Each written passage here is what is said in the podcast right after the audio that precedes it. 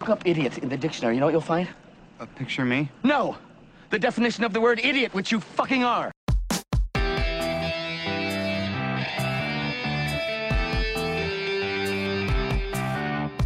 Hello, ladies and gentlemen, and welcome to I Do Movies Badly, a podcast exploration of my cinematic ignorance. I am your host, Jim Rohner, and despite being an amateur film critic since 2006, I am woefully ignorant of many films, filmmakers, and genres that consensus has deemed important, and thus I have created this podcast to document my journey into cinematic edification.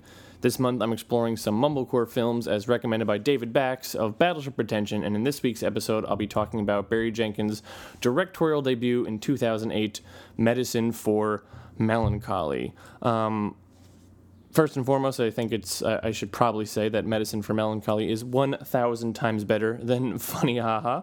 If you listened to my episode last week on Funny Haha, you'll know that I was um, respectful uh, of it. I was admiring what it was doing and how it was doing it, uh, speaking to a specific time and place. Um, but that I didn't necessarily like it, and it wasn't necessarily a film that I would want to watch again or recommend. Um, Medicine for Melancholy is, uh, I mean, truthfully, not necessarily a film I would want to watch again, uh, at least in the sense of, um, in the context of Barry Jenkins' um, canon, which with uh, Moonlight and um, if Beale Street could talk, then Medicine for Melancholy is uh, a, a, distant third place. Um, but it is one that I would, I think, recommend, certainly to a specific audience. It's not that I would go outside and, and tell everyone that I meet that they should see Medicine for Melancholy, but certainly there is a, a real authorship to this film. There's a real um, voice, directorial vision, and it speaks to something larger than just kind of. Um, angst and existential stagnation. Now, superficially, there are a lot of similarities between uh, Medicine for Melancholy and Funny Haha on the surface. Um, they they both kind of feature this low budget aesthetic. Um, Medicine for Melancholy was shot, I think, for like thirteen thousand dollars on a Panasonic HVX uh, digital camcorder, which you know even back in two thousand eight when this film was made was not um, was even still a little bit behind the times in, in terms of uh, digital camera technology. Um, they they focus around twenty something uh, you, you, know year old characters that are sort of existentially stagnant for some type of reason. Both of them have. Uh, instances of frustrating eye rolling moments of romantic plotting. Um, and when it comes to that specifically, I'll kind of get to that later in the episode. But Medicine for Melancholy, at least um, in its subtext and more than a few times in its explicit text, speaks to more than just the present moment. Um, Funny Haha, as I kind of said at the top of the show and as I talked about last week, invoked a, a specific time and a place. Um, at least a specific time and a place for me and for you know um, white 20 somethings who had just kind of graduated from college were living in the suburbs and kind of had this question hanging over their heads of what am i doing where am i going why am i doing it who am i and just all these big unanswerable questions that we all sort of had, but at the same time all sort of thought were sort of specific to us and how that can kind of lead to this um, meandering feeling and the sense of isolation. Um, but funny haha you know not just not did it just speak to a time and a place but it felt stuck there um, uh, you know watching it as a 35 year old i, I, kind of joked that basically I, I kind of said to myself I'm so thankful I'm not 23 anymore. Like, thank God I, I'm, I'm past that point. Um, and so there is a dated feel to honey uh, to Funny Haha, not in the sense of look at the technology that was used to create it, or look at the technology or the the lingo or the dresses or anything that people are, you know, uh, using in the film, but just more in the sense of that specific emotion was so specific to a time and a place in the development of young people. And so it just felt very much like it was stuck in that time and a place that was sort of there wasn't much consideration given to the past and there wasn't a whole lot of consideration given to the future because um, they were just so caught up in now because that's all they had. And, and it did feel stuck and, and stagnant. Now, in Medicine for Melancholy, the, the characters of Micah and Joe, they do feel like they're they're stuck or they're spinning a wheels a bit, um, but not because there's no consideration for the past and there's no real idea about the future. They more feel like they're kind of stuck or, or, or we are focused on the present moment with them because they're caught up in a tra- in, in, a transitional period between the past and the present um, of both their race and of their city, um, the fates of which are kind of both intertwined um, with each other. So, especially in the character of Micah, um, when he, you know, he takes Joe to the museum and uh, that poster that he's got hanging on his wall, and uh, even in the explicit things that he he says to her, he is very aware of the past of the race, of the city, how things are changing, how things are changing for the worst, kind of remembering how things were, um, you know, to kind of arm oneself uh, with that knowledge and with that activism and, and that that being deliberate uh, about your identity moving forward into the present. Um, Oakland and San Francisco are, uh, are, are cities that have gone through, like most major cities, drastic periods or, or, or drastic, um, uh, yeah, I guess drastic periods of uh, gentrification. Um, you know, and, and as we saw in sort of the, the housing rights uh, committee um, uh, members uh, circle basically this idea of how things are getting more expensive and people are kind of getting pushed out of the city. Uh, they're getting pushed out into Oakland, and people in Oakland are getting pushed further out. This has been something which is um, certainly wasn't new in 2008, um, maybe a little bit newer than it is now in 2019, but certainly an issue which is still going on. So, um, almost inadvertently, basically, by Barry Jenkins making this film in 2008, it becomes resonant and becomes prescient because this is something which is still happening. Um, I believe, uh, was it sometime in the last couple of years, uh, you know, New York or San Francisco became the most expensive city to live in uh, in the entire country, surpassing New York City, which is the, the city that I have uh, chosen to live in. Um, and the characters of Joe and Micah embody uh, the, the, the dueling approaches that African Americans uh, took in the light of these systemic changes. Um, and what's interesting about uh, this film, what's interesting about their characters, is that both of them have valid points, and so neither of them are really wrong. Um, you can uh, watching this film, you can kind of see um, you can see where Mike is coming from, but you can also kind of see where Joe is coming from. Um, and you, you have this idea of, of um, Joe kind of being a character who is black while being part of the culture, whereas Micah is, is he defines his blackness as um, opposing the culture, or at least how he sees it as the culture opposes him. Um, this idea of sort of like, yes, I, you know, Joe saying like, I can be black and still be part of this city and still be part of what's going on, whereas um, Micah sees it as diametrically opposed forces, and um, black culture is being pushed out, and white culture is is being um, is sort of being imposed as the de facto culture in this city, and that there's no real space for him, and that um, white culture is sort of um, appropriating and, and, subjugating and taking away um, not just the things that he enjoys, but also the memory of things that used to happen, the memory of, of what happened to African Americans in the city. Um, and that's why it's so important that he takes her to that museum. It's this idea of of remembering the past and of hanging on to it, and yet by also um, with his approach, um, there also is, is, this idea of, of, like I said, opposition to it. You know, what he hangs on to, he hangs on to it so that he can be separate, so that he can be opposed. It's sort of this idea of, um, you know, a very uh, a black and white relationship in regards to what is going on in, in society around him. Um, now, Jenkins said to Tribeca Film uh, shortly after this film came out, and I will I will post this article on the Facebook page. He said, "Excuse me." The characters in the film are sort of playing out this debate back and forth about identity politics. For me, making the film was also about where I could fall, where I would fall between these two ideologies. I'm striving to become more in line with the character of Joe, to think that race uh, and any divisions are limitations, but there are some valid points that Micah is making. I kind of want to journey towards where Joe is, but without forgetting the place where Micah is coming from. Um, so it's it's really interesting that he makes this film which uh, has these these two opposing forces, but doesn't necessarily put them in. I mean, I mean, there is conflict between the two of them. You see Micah constantly asking Joe why she feels she has to date a white person, um, but it's not the conflict which is at the center of this story. Instead, there is this.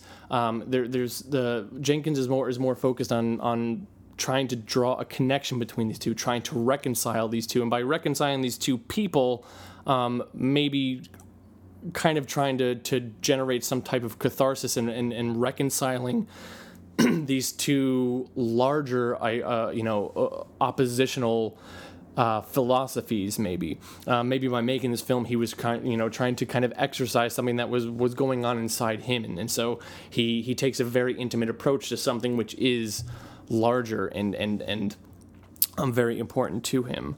Um, this uh, this question of uh, black identity against larger societal forces um, is something that obviously Jenkins would work with in Moonlight uh, later on that he would win um, uh, the Oscar for and for uh, in and in If Beale Street Could Talk, which is um, also was criminally overlooked when it did come to the Oscars, but it's a separate story. Um, and it's it's I'm really happy that I got to see this film now after I've seen those two films, after kind of um, seeing a, a, a, a, refined and fully polished Barry Jenkins and what he was capable of, and just kind of knowing what it, you know, familiarizing myself with what he has come to identify himself, or, or no, that's putting it the wrong way, but now that I'm familiar with um, his approach to the films that he that he makes and the stories that he tells, I'm glad that I was able to kind of get a grasp on that and then look back at this one um, to kind of see how the groundwork had been laid for that. Um, this isn't a bad film. This is a uh, in in a, a, few ways is is truly an exceptional film, uh, but it is also rough. I mean, not just uh, you know not just superficially in that low budget mumblecore aesthetic, but it also is as I mentioned, uh, with explicit things that are stated in the text, it is very on the nose a lot of times. I mean, you do. Uh, you do get the sense that a lot of what Micah is saying is coming directly from um, Barry Jenkins' mouth, and there's not a whole lot of subtlety to it. And it feels, and I don't want to say this as a, in a pejorative sense, um, it does feel very kind of student film in the sense of, of making sure that you are aware of the points that he's trying to make, of making sure that his message is not lost. He is very blatant and upfront about it at certain times. And to be honest with you, those moments I don't want to say took me out of the film, but those were the moments I'm like, mm, yeah, first time filmmaker. Okay, he's he's eventually going to get better at this, as we saw in Moonlight and in If Beale Street Could Talk. Um, um, and, but it, but it also shows once again what he was ultimately going to be capable of, which um, he was capable of making some truly uh, tremendous art. Um, and I, and I have to say I am um, I am a sucker for a film that speaks to a larger kind of societal problem or um, you know systemic um, context. Basically, um, that's why I'm I'm a big uh, horror fan as well, or at least in regards to uh, the, the, some of the films that that show the potential of what horror can do. Um, but I, I, I'm I'm not just drawn to this film because of the larger message it has. I'm not just drawn to this film because it is a um, a, a message film or or something which does speak to those larger contexts. There is also some great filmmaking and some directorial authorship in here, which makes this something which is worth remembering, worth recommending, and, and something that makes it stand apart from uh, Funny Haha, which was just kind of, um, it did sort of have a feel of like, let me just put the camera here and watch these non professional actors improvise and just kind of be themselves. There's a, that is valid for what Funny Haha was trying to do, which is not something that I necessarily connect with or, or think that um, um, a lot of people do connect with. Um, but you see uh, Jenkins' talent um, as a director and, and, ultimately what he would refine and, and become as as a, director later. You you see that here, and you see, like I said, the uh, the, the, the deliberate nature of a director and, and, and, the intentional nature of someone who thinks about the shots and thinks about his approach and is utilizing um, this uh, cinema as a as a way to tell this story. Um, I have said that. Um, initially in the conversation with David, I thought that um, uh, it was a bit of a cop out when he said that um, what makes these stories cinematic is that they are cinema. Um, and, and I kind of understand that by looking at Funny Haha and thinking the mood and tone evoked in this story could not have been done in a book or in a painting or in a song necessarily. There is something about the way that the um, visuals and everything work together um, contextually in Funny Haha to evoke something from that. But Medicine for Melancholy is the is the film where I kind of uh, see the potential for what uh, a director can do with a camera to sort of almost not transcend the genre, but be exemplary of what this specific medium uh, can do. Sorry, I said genre. I didn't mean it. I meant medium, but And there's a few specific examples I want to point to, beginning with the um, the opening sequence uh, when it is very clear that uh, what we are seeing is the morning after uh, a one night stand, which does later become more explicit when Joe says this was a one night stand. Um, you know, stretching out their their 24 uh, hours together.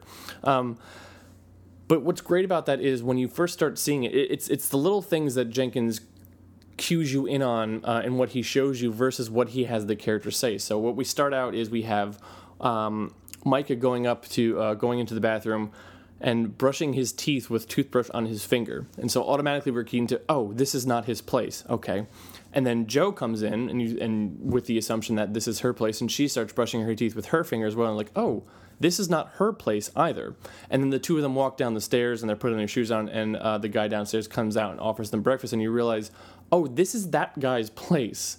They have not only had a one night stand, but they have had a one night stand in somebody else's place last night. And it's those three stages of, of these uh, little reveals without them having to say anything where you get the you, you get immediately um, the idea of where they are you get their relationship with each other and you also kind of get the tone um, and the mood between the two of them as well and he does that without really needing any dialogue whatsoever it's just what he shows you when he shows it to you and how he shows it to you is such an effective way of just immediately keying you into okay i know exactly um, what these characters um, are, are doing with each other, and I and I kind of get a sense of, of the relationship with each other as well. So when Micah proposes they go get coffee, and she's not exactly cavalier about it, you kind of get the sense of yes, okay, it was a one night stand.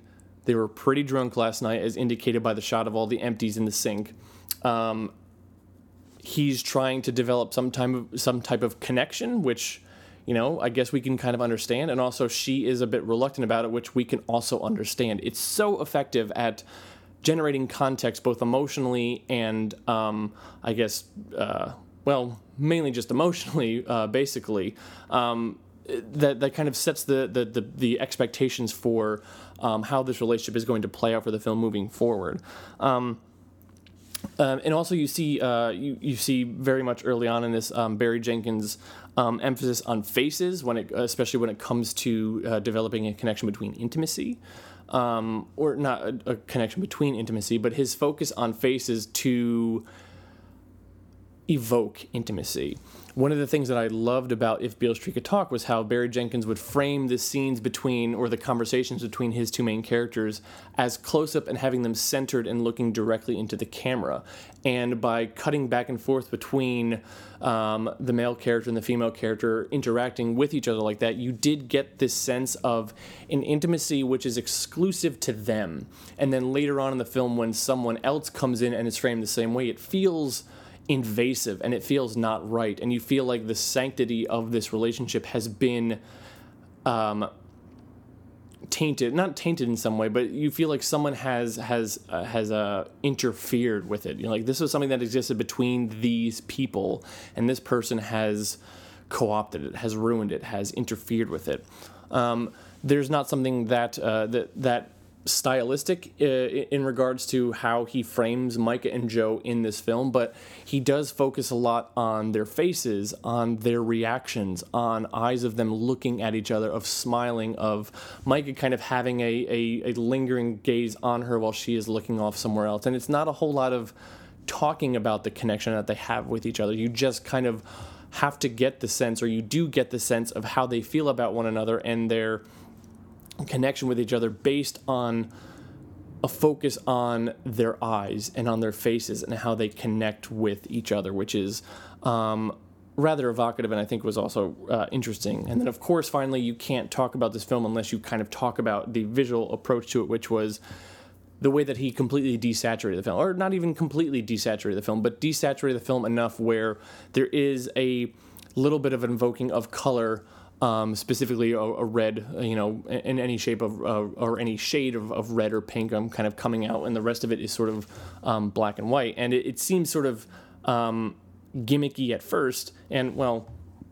Gimmicky is often sort of used in, in, a derogatory sense. It is a gimmick, but it is a gimmick that works for what he is, um, not what just he is trying to do, but also what what it invoked in me uh, personally as a viewer for this. Um, he um he talks about how the, the scenes in the in in the film that have the most color are the ones where they're not talking about race. So the scene of them on the the carousel is the one that has um, until the very end, which I'll get to uh, in a little bit. That that scene, or kind of right in the middle of the film, is the one that has the most color. And by bringing that color in when they're when the the the idea about race and these larger societal issues are sort of pushed to the outside, it does evoke this idea of a warmth and a connection that is developing between the two of them, and how what is going on right there is important and is beautiful and is worth hanging on to. And then once they get back to the political discussions, the discussions about race and the discussions about what's going on in the city, that color is kind of drained out of it. And so it does evoke this idea of um, the beauty that is is occurring between two people and that intimate connection, um, sort of removed, or, or, at least uh, for the moment, ignoring um, the larger societal forces that are at play. For me, it also um, it also evoked memory, in the sense of when you're first seeing this movie, uh, the opening shots, are, you know, make it look like it is shot in black and white, and then when you do see that mostly entirely desaturated um, red, which I think is on Micah's shirt, you kind of think at first like, is wait, is that did I just see color? Is there color in there? And and you're not really sure yourself as to what you just saw, and you kind of are, are thinking more about it and you're paying more attention to it. And to me, that evoked memory in the sense of um, think about if you have a partner or if you have a best friend or a favorite, I don't know, employee uh, or not employee but like or whatever just someone who is very important to you think about the first time that you met them and try and try and picture the wardrobe that they were wearing. If you met this person a while ago, I'm going to say over, let's say, over six months ago, uh, years ago, over a decade ago, you might have a general sense of sort of what they were wearing, what the color of his or her shirt was, or pants, or dress, or hairstyling. Maybe they colored the hair. You kind of have a picture in your mind, but it's also not entirely a clear picture it's not like you're looking at a painting or a photograph of that person. You just kind of have a a vague, ethereal kind of almost translucent picture in your head where you kind of you have an idea of a color, but you can't really focus on it. It's not solid. It doesn't become clear, and you just kind of think like, wait, what, was it? Was it that? Was it was it brown? Was it yellow? Was it kind of a, a maroon? And that sense of, of of kind of not even stuttering or struggling, but just kind of like, did I did I really see what I what I thought I saw? The image in my head is that really what it was? That thought process reminded me of the process my brain went to when I first started watching this movie just thinking like, wait, did I did I see red? Was that was that red when they first met each other? Was he was he wearing a, red shirt? And it, it's very it is very evocative of emotion to me, and specifically this idea of um, the emotion you felt around the first time you you you kind of really interacted with this person who is very special to you.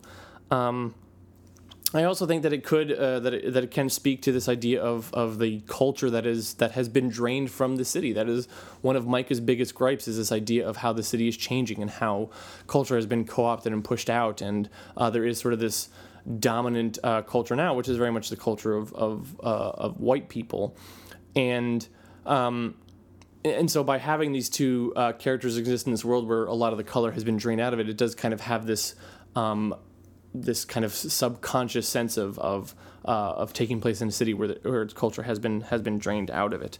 Um, I do also have to kind of wrap up um, by speaking about the things that I think didn't work or, or kind of the, the, the the negatives about this film for me. And to be completely honest, the negative is the romance, which uh, this film is entirely, uh, at least textually, is is entirely about uh, the romance, and I think it's um, not very well done. Um, I, I, guess I was kind of wondering the whole time while I was watching this movie that like the, the film and Jenkins wants us to think that the interactions between these two people are beautiful, and and, and as he shoots them, they certainly do evoke beauty, and especially the soundtrack is wonderful.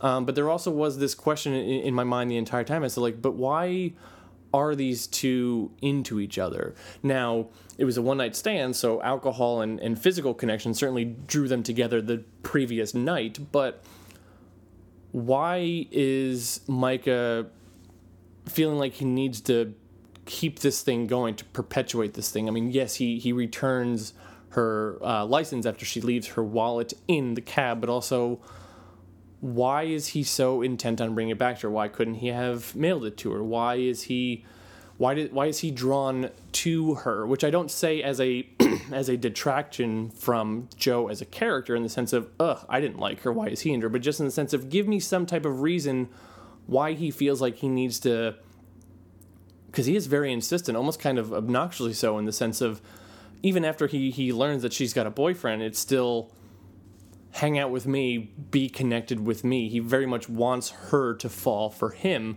um, which also leads me to a bit of a moral complaint in the sense of um, you have cheated on your uh, significant other. I don't know why I should be invested in this relationship when it is. Um, founded on something which I find kind of reprehensible, but at the same time, I recognize there's some hypocrisy in that, in the sense of um, I watch movies all the time in which we are supposed to relate and uh, relate to and root for murderers, drug dealers, um, general assholes, and repugnant people in general. Um, so why is my uh, why is my specific gripe with people who are um, unfaithful? Why is, is why does that have um, more uh, validity or more uh, relevance? And that is certainly a separate conversation. Um, but I do kind of wonder, like, why are why why? I mean, I think the film wants us to believe that Joe is kind of drawn to Micah because he's he's sort of the woke guy and she is not, which is a, a kind of if that is the approach, I, I, find that a little condescending towards her character.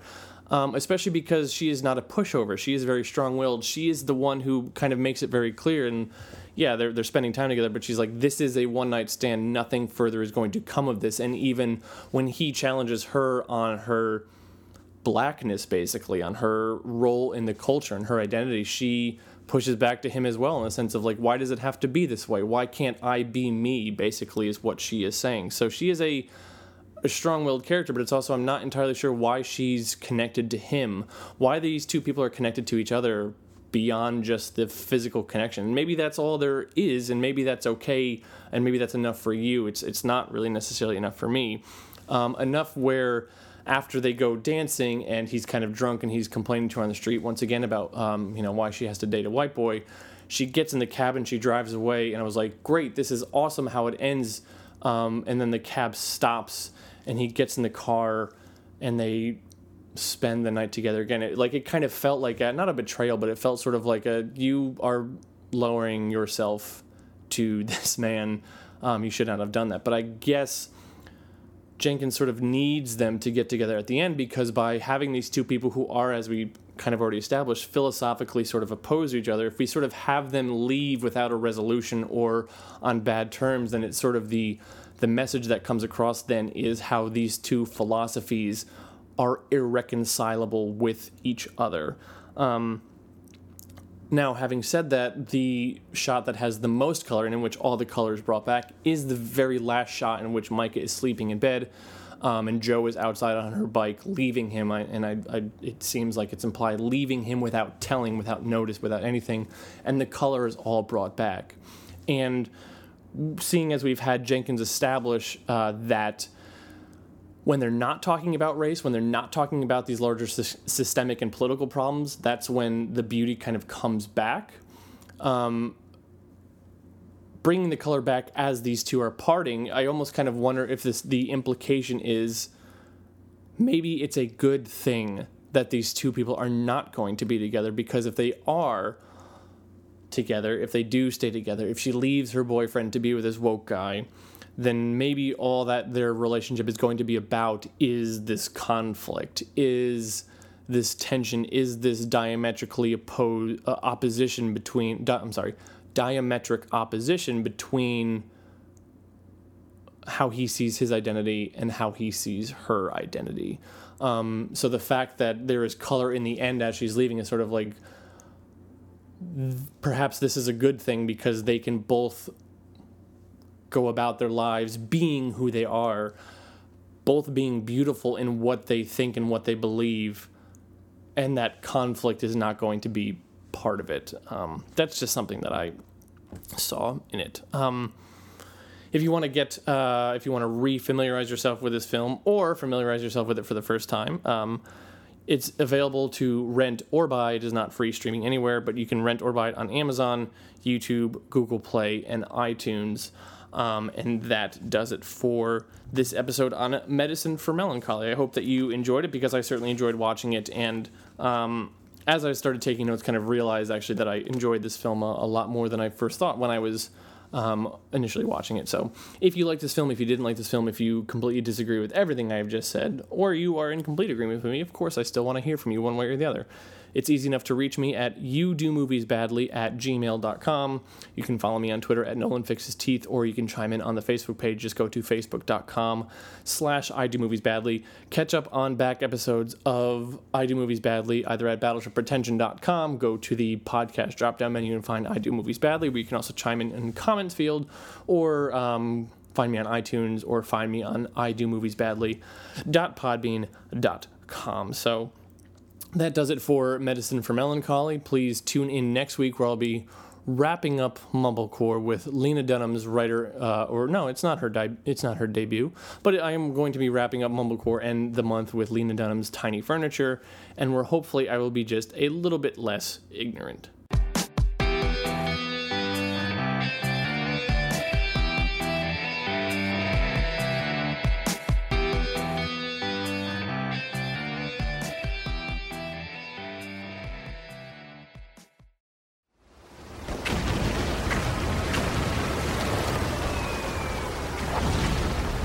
This program is a proud member of the Battleship Pretension Fleet.